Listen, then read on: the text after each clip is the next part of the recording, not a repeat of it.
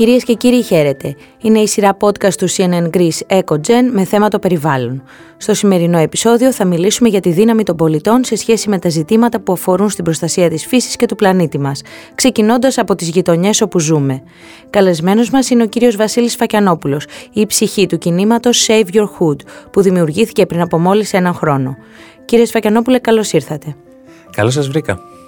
Πείτε μας αρχικά, τι είναι το Save Your Hood; Το Save Your Hood ή αλλιώς ε, σωστή τουνιά σου είναι ένα κίνημα που ενισχύει ουσιαστικά ατομικές και ομαδικές πρωτοβουλίες για το καλό της γειτονιάς μας. Ωραία. Αυτό τι ακριβώς σημαίνει, ποιο είναι το καλό της γειτονιάς μας; το καλό της γειτονιάς μας ε, είναι ουσιαστικά τελείως υποκειμενικό για το καθένα μας. Ε, οι γειτονιές μας αυτή τη στιγμή πάσχουν. Πάσχουν από διάφορα ζητήματα. Ε, είναι σίγουρα η μόλυνση του περιβάλλοντος, είναι η ρήπανση που για μένα είναι τελείως ξεχωριστά. Ε, είναι η ηχορύπανση, είναι η έλλειψη πρασίνου, η έλλειψη αλληλεγγύης, η έλλειψη ομόνιας.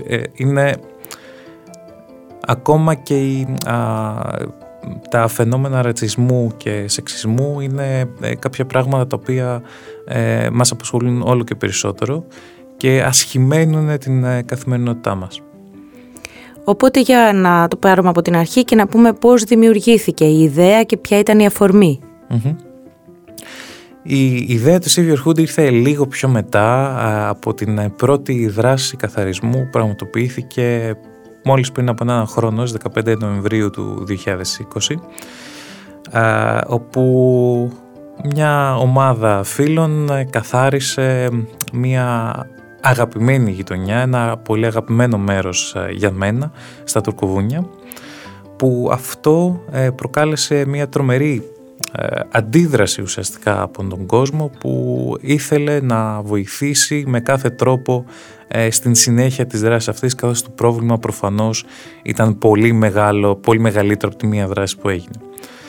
Ε, τότε ε, παρατήρησα ότι ήθελαν να βοηθήσουν από κάθε μεριά της Αττικής, θέλαν να βοηθήσουν εκτός από την Αττική, πώς μπορούμε ε, και τι να κάνουμε.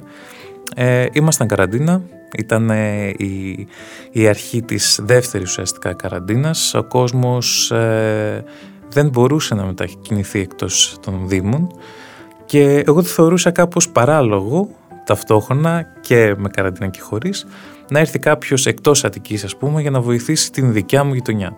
Οπότε δημιουργήθηκε ένα μοντέλο μέσα σε ένα βράδυ που ενισχύει ουσιαστικά τις ατομικές και τις ομαδικές πρωτοβουλίες για την γειτονιά του κάθε ανθρώπου, του κάθε πολίτη, γιατί όπως όλοι ξέρουμε όλες μας οι γειτονιές πια έχουν πρόβλημα. Γιατί ξεκινήσατε από τα τουρκοβούνια, τι, τι, τι είναι για σας αυτή η γειτονιά; Ε, σε αυτή τη γειτονιά, γενικά στα τουρκοβούνια, στα σημεία θέας, που πραγματικά είναι η καλύτερη θέα τέλος πάντων στην Αθήνα για μένα. Ε, με το καλύτερο Ιωβασίλεμα, το καλύτερο τέλος πάντων, η καλύτερη όψη της πόλης. Ε, ήταν ένα, πώς το πω, ένα ε, μέρος που δραπέτευα τα παιδικά μου χρόνια. Ε, αυτή η περιοχή όμως πήγαινε από το κακό στο χειρότερο. Προφανώς και εγώ, επειδή τα μυαλά μου ήταν αλλού, πάντα ε, με απασχολούσε το περιβάλλον ε, αλλά πάντα έκανα ε, διάφορες εθελοντικές δράσεις και δραστηριοποιούμουν εκτός Αθήνας, εκτός Ελλάδας, εκτός Ευρώπης. Ε, ποτέ δεν κοιτούσα το σπίτι μου. Ήταν ένα μεγάλο μάθημα που διδάχθηκα τέλος πάντων από την ίδια την καραντίνα καθώς είχα μόνο τη γειτονιά μου για να κυκλοφορήσω.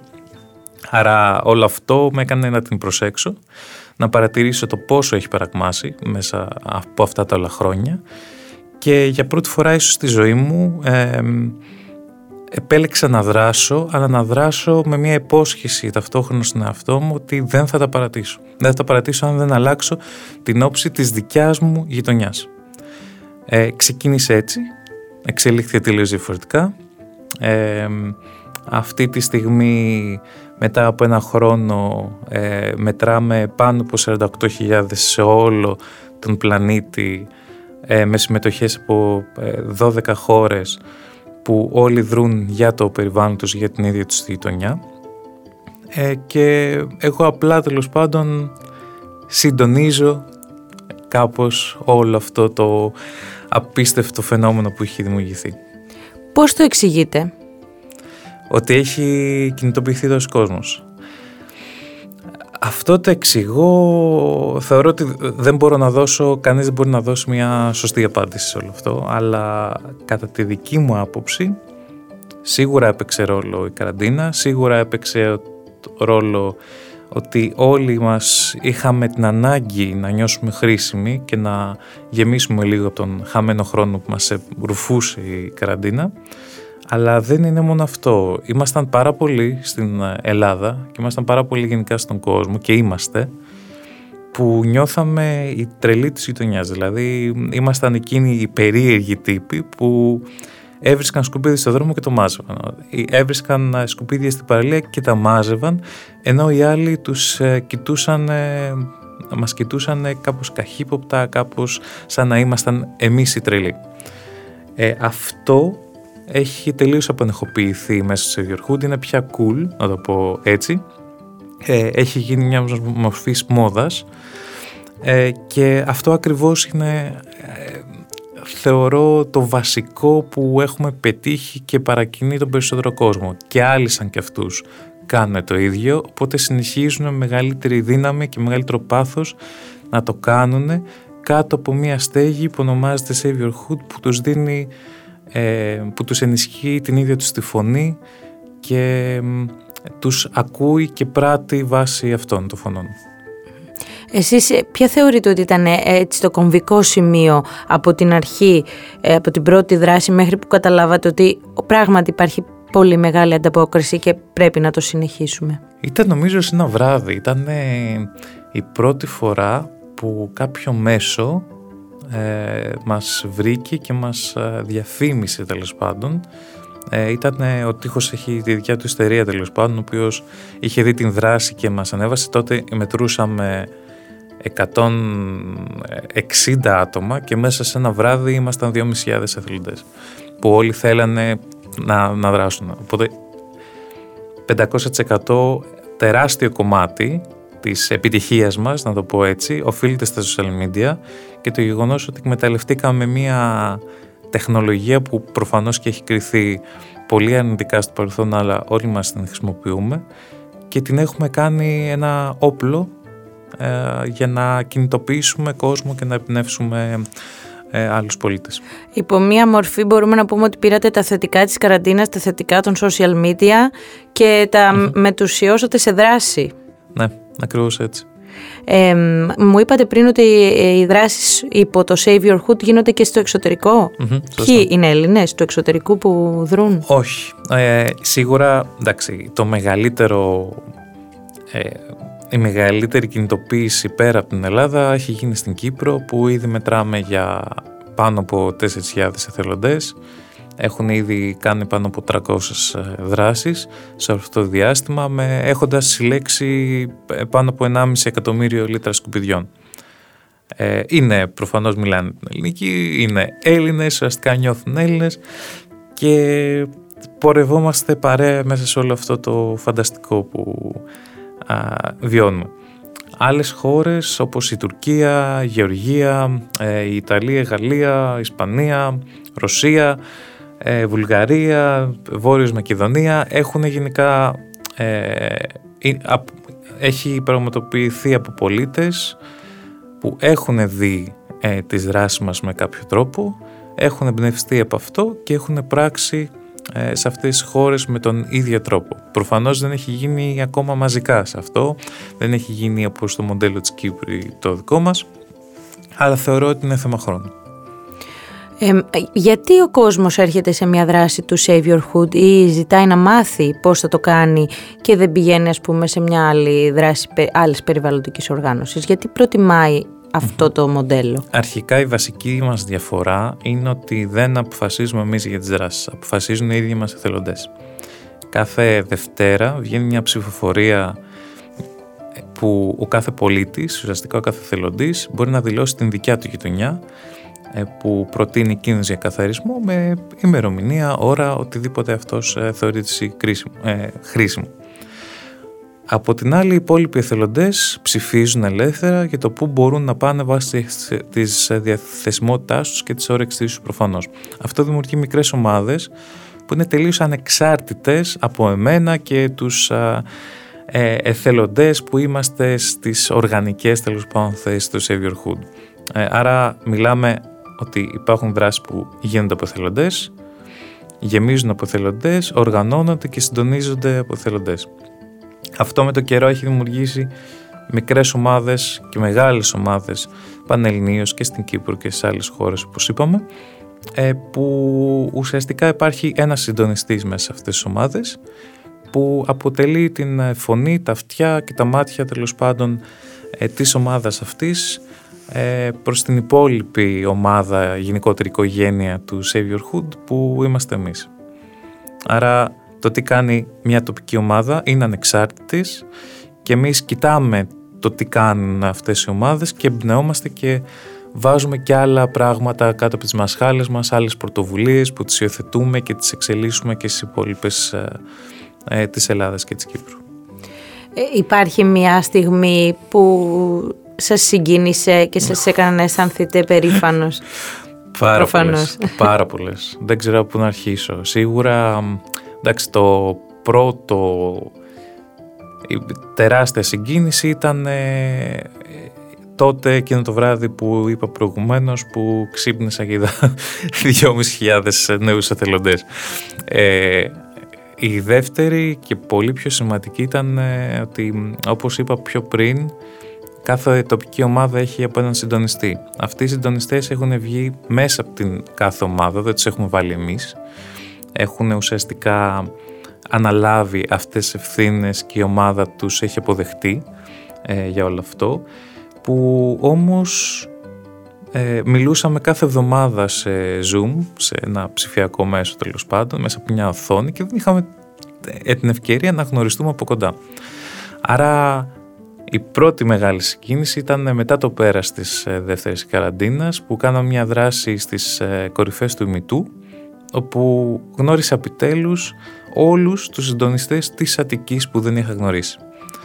Ε, φανταστικό το κλίμα, πάρα πολλοί εθελοντές, αλλά εμένα αυτό που με συγκίνησε ήταν ότι γνώρισα επιτέλους αυτούς τους ανθρώπους που είχαμε ήδη δεθεί ψηφιακά πάρα πολύ. Το δεύτερο μεγαλύτερο ήταν ε, στην Παγκόσμια ημέρα περιβάλλοντος που εμείς το κάναμε εβδομάδα ε, μέσα στο Saviorhood και είχαμε σκοπό να ε, σπάσουμε το ρεκόρ των, του μισού εκατομμυρίου λίτρων το καταφέραμε ε, και με το παραπάνω κιόλας, με απίστευτη συμμετοχή κόσμου ε, που δεν το περίμενα. Δηλαδή ε, ε, θυμάμαι πάρα πολύ καλά ότι ήμουν πολύ ε, δύσπιστος ότι θα τα καταφέρουμε και όταν περνούσα τα νούμερα από τις δράσεις και όλα αυτά ξαφνικά έβλεπα να προστίθεται, να προστίθεται κι άλλα και να φτάνουμε σιγά σιγά το στόχο και έλεγα εντάξει δεν γίνεται και εκεί που δεν το φτάναμε, είναι αλήθεια το στόχο, ξαφνικά και είχε περάσει η ώρα προθεσμίε που έχουμε στο Savior Hood να δηλώνουμε τις δράσεις. Χτυπάει το τηλέφωνο, ε, σου έχω άλλες έξι δράσεις, έχουν γίνει αυτά και εκείνα και τα άλλα. Τώρα θα κάνουν το πώ, θα έχουν καθυστερήσει και το υπερξεπεράσαμε. Ήταν φοβερό συνέστημα. Είναι κάτι που δεν έχει ξαναγίνει γενικά στην Ελλάδα, ε, σε επίπεδο εβδομάδας και σε επίπεδο χρόνου προφανώς. Ε, Ακολούθως μετά το καλοκαίρι στις αρχές του Ιουνίου ε, κάναμε, ε, επιχειρήσαμε να καθαρίσουμε μια παράνομη χωματερή που υπάρχει εδώ και 30 χρόνια ε, κοντά στην Παλαιοκερασιά στην Ευθυότιδα όπου εκεί ήρθαμε συντονιστές από όλη την Ελλάδα και την Κύπρο.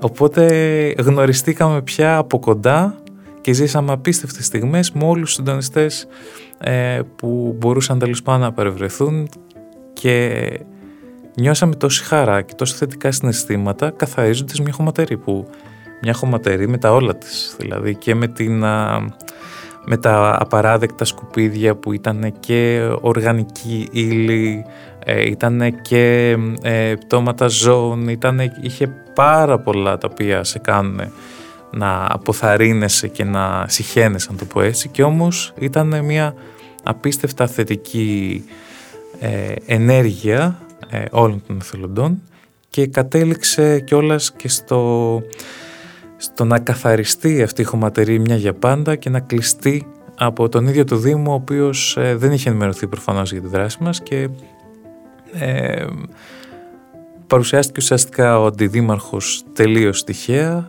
ε, ήταν ένα αγκάθι όπως να μας το περιέγραψε αυτό, ε, αυτό εκείνος ε, πάρα πολλών ετών και μέσα από την δικιά μας συμβολή καθάρισε επιτέλους ε, αυτό το σημείο και κατάφερε να το κλείσει για πάντα. Γενικά ποια είναι η ανταπόκριση που έχετε από τοπική αυτοδιοίκηση, τοπικούς φορείς; Είναι φανταστική. Γενικά σαν πολιτική μου ε, που την έφερα πάρα πολύ νωρίς στο Savior Hood ήταν ότι δεν κάνουμε την παραμικρή μας κίνηση να καλέσουμε κανέναν ε, τοπικό φορέα, κανένα, καμία οργάνωση, καμία εταιρεία, να το πω έτσι, γιατί θεωρώ ότι όταν ε, τους προσεγγίσεις ειδικά για κάτι καλό, αν έχεις μία ανταπόκριση δεν θα είναι πραγματικά από την καρδιά τους, να το πω έτσι. Το κάναμε οπότε τελείως αντίθετα, δηλαδή εκείνοι ήρθαν σε εμάς και με αυτόν τον τρόπο ε, αναπτύξαν πάρα πολύ καλές σχέσεις προφανώς με μια αλφα απόσταση γιατί ο θεραπευτής χρειάζεται αυτή την απόσταση και το σεβόμαστε και ο ίδιος δηλαδή το, το χρειάζομαι και μέσα από την γενικότερη συνεργασία μας έχουμε καταφέρει ήδη να επηρεάσουμε πάρα πολλούς τοπικούς φορείς στην Ελλάδα με πολύ θετικά αποτελέσματα. Τώρα ποια είναι η επόμενη μεγάλη δράση που ετοιμάζετε; Στις 21 Νοεμβρίου Κυριακή α, κάναμε την πρώτη μας γενέθλια δράση τέλος πάντων ε, στα Τουρκοβούνια εκεί που ξεκίνησαν όλα λοιπόν στους λόφους εκείνους τους πολύπαθους που συνεχώς γεμίζουν σκουπίδια όχι με το ρυθμό βέβαια που γινόταν παλιά ε, καθώς έχουμε πετύχει ήδη πάρα πολλές νίκες. Ε, όχι τόσο λοιπόν για να δείξουμε το τι διαφορά έχουμε κάνει στο λόφο αλλά για να δείξουμε το πόσο έχουμε εξελιχθεί μέσα σε αυτό το χρόνο κοινωνικά και από την συμμετοχή των κόσμων και των εθελοντών να γίνει ακριβώς η σύγκριση πως έξι άτομα έχουν οδηγήσει σε τόσα άτομα ε, ενώ μαζεύτηκαν ταυτόχρονα και πάρα πολλές οργανώσεις, φίλοι, ομάδες ε, και εταιρείες που έχουμε ουσιαστικά προχωρήσει μαζί και έχουμε πετύχει ε, τόσα πολλά. Ποια είναι η κατάσταση τώρα στα Τουρκοβούνια, ε, συνεχίζεται αυτή... Η κατάσταση στα Τουρκοβούνια έχει, είναι πλήρως ελεγχόμενη πια. Ε, δεν θα δεις μία χωματερή όπως παλιά. Προφανώς όμως και υπάρχουν ε, ένα, μια μικρή μερίδα ε, κυρίως νέων που μαζεύεται σε συγκεκριμένα σημεία η οποία δεν μπορεί να βεστοποιηθεί έτσι απλά. Ε, έχουμε βάλει πινακίδες, έχουμε βάλει καινούριους κάδους, Έχουμε βάλει ε, τέλος πάντων να... Ε, έχουμε κάνει διάφορα ε, γραφίτι τέλος πάντων. Ε, δεν ε, καταλαβαίνουμε μέχρι αυτή τη στιγμή τέλος πάντων. Σιγά σιγά όμως τους επηρεάζουμε και βλέπουμε ήδη τη διαφορά στο βαθμό που μειώνονται τα απορρίμματα στα σημεία αυτά. Ωραία. Να πούμε λίγο τους αριθμούς του Savior Hood. Ποιοι είναι οι αριθμοί σας μέχρι αυτή τη στιγμή; Μέχρι στιγμής ε, Παγκοσμίως, αν μπορώ να το πω έτσι, έχουμε μαζέψει πάνω από 8,5 εκατομμύρια λίτρα σκουπιδιών ε, σε, ενώ έχουν πραγματοποιηθεί πάνω από ε, 3.700 δράσεις.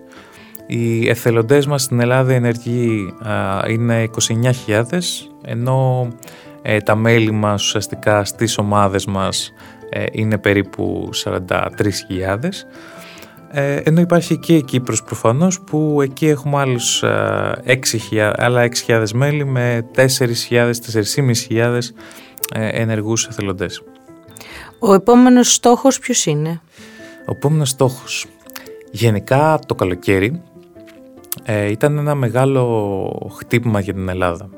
Αλλά μέσα από αυτό το χτύπημα και να φέρουμε προφανώς τις πυρκαγιές ε, ξαφνικά κατάλαβα με το πιο έμπρακτο τρόπο γιατί είδους εθελοντές τέλος πάντων έχουμε στο Savior Hood. Ε, χωρίς δεύτερη σκέψη παράτησαν τον καθαρισμό, τους καθαρισμούς τέλος πάντων που κάνανε και βοήθησαν με κάθε τρόπο ε, τους, ε, τις πυρόπληκτες περιοχές ε, είτε με ενεργή βοήθεια ε, δασοπυρόσβεσης, ε, ε, διάσωση ζώων και παραγωγικών και άγριων αλλά και με πιο απλούς τρόπους μεταφέρω υλικά, μαζεύω υλικά, τα πηγαίνω εκεί που πρέπει, μαγειρεύω μαζί με άλλες οργανώσεις και γενικά προσφορά, προσφορά, προσφορά.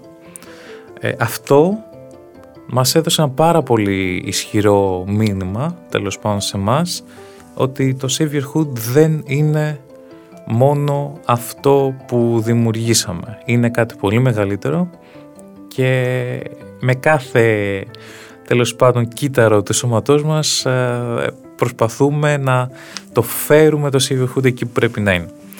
Ε, έχουμε ήδη ξεκινήσει και έχουμε κάνει ε, διάφορες δράσεις ε, με διάφορες προσφυγικές ομάδες από κοινού προσπαθώντας να χτυπήσουμε πολύ ενεργά το ζήτημα του ρατσισμού στις περιοχές μας. Έχουμε φέρει δράσεις seed bombing που είναι ουσιαστικά φυσικής σποράς σαν απάντηση στην, στις που ξέρουμε μέχρι σήμερα ε, έχουμε μπει στα σχολεία πια, έχουμε όχι επίσημα τέλος πάντων, αλλά σε διάφορα δημοτικά γυμνάσια της Ελλάδας έχουμε ήδη κάνει τις πρώτες μας δράσεις με σκοπό να μπούμε όντως και επίσημα και να ε, δείξουμε το πόσο διαφορετικά πρέπει να γίνεται η περιβαλλοντική εκπαίδευση στα παιδιά μας θα είμαστε στα σκαριά να δημιουργήσουμε μια πλατφόρμα που θα αλλάξουμε τον τρόπο με τον οποίο βλέπουμε τα σκουπίδια μέχρι σήμερα. Είναι ίσως το μεγαλύτερο από τα βήματα που σχεδιάζουμε. Τι άλλο; Γενικά τα σχέδιά μας είναι πάρα μα πάρα πολλά. Ε, όλα αυτά που σας είπα έχουν ξεκινήσει από τους ίδιους εθελοντές μας που είναι πάρα πολύ σημαντικό. Δεν υπάρχει όριος στις πρωτοβουλίες του κάθε εθελοντή μας αρκεί προφανώς να τηρεί βασικούς ηθικούς ε, και ε, περιβαλλοντικούς κανόνες. Δεν είμαστε εξτρεμιστές, δεν, δεν έχουμε πολιτικό χρώμα, ε, υπάρχουν κάποιες γενικότερες προϋποθέσεις. Ποιο είναι το χρονικό όριο για όλα αυτά ή δεν υπάρχει χρονικό όριο; Δεν νομίζω ότι υπάρχει. Γενικά όταν ξεκινήσαμε ήλπιζα ε, μέσα σε ένα χρόνο να έχουμε χίλιους εθελοντές και να έχουμε αλλάξει κάποιες εκμένες γειτονιές τέλος πάντων για το πώς είναι ε, μόνο από τους καθαρισμούς. Ε, αυτή τη στιγμή έχουμε πετύχει πάρα μα πάρα πολλά παραπάνω. Οπότε θεωρώ ότι ό,τι στόχο και να έχουμε βάλει, αν και είναι πάρα πολύ, φαντάζομαι πολύ μεγάλη επίβολη αυτή τη στιγμή, ε, θεωρώ ότι θα τους ξεπεράσουμε και είμαι πολύ ε, αισιόδοξος γι' αυτό. Οι long-term στόχοι του Saviorhood έχουν να κάνουν με την επιρροή μας, θετική επιρροή μας, ε, σε κάθε ε, πτυχή της ε, κοινωνίας μας και σε επίπεδο δημόσιων φορέων και σε επίπεδο νομοθεσίας και σε επίπεδο πολίτη. Και αυτά τα τρία πάσουν δυστυχώς σε κάθε χώρα που έχουμε επέμβει μέχρι στιγμής και που χρειάζεται να υπάρχουμε και έχουμε βαλθεί να το αλλάξουμε. Ειδικότερα στην Ελλάδα το σύστημα διαχείρισης απορριμμάτων είναι σε χείριστα επίπεδα ε, ουσιαστικά μπορείς να πεις ότι η Ελλάδα δεν ανακυκλώνει. Ε, βάσει στατιστικών το περιεχόμενο των μπλε κάδων ανακυκλώνεται μόνο στο 8% των συσκευασιών που σημαίνει ότι ένας τεράστιος όγκος σκουπιδιών δεν δηλώνεται καν για να υπολογίσουμε το ε, ουσιαστικά ποιο είναι το πραγματικό ε, ποσοστό αυτό.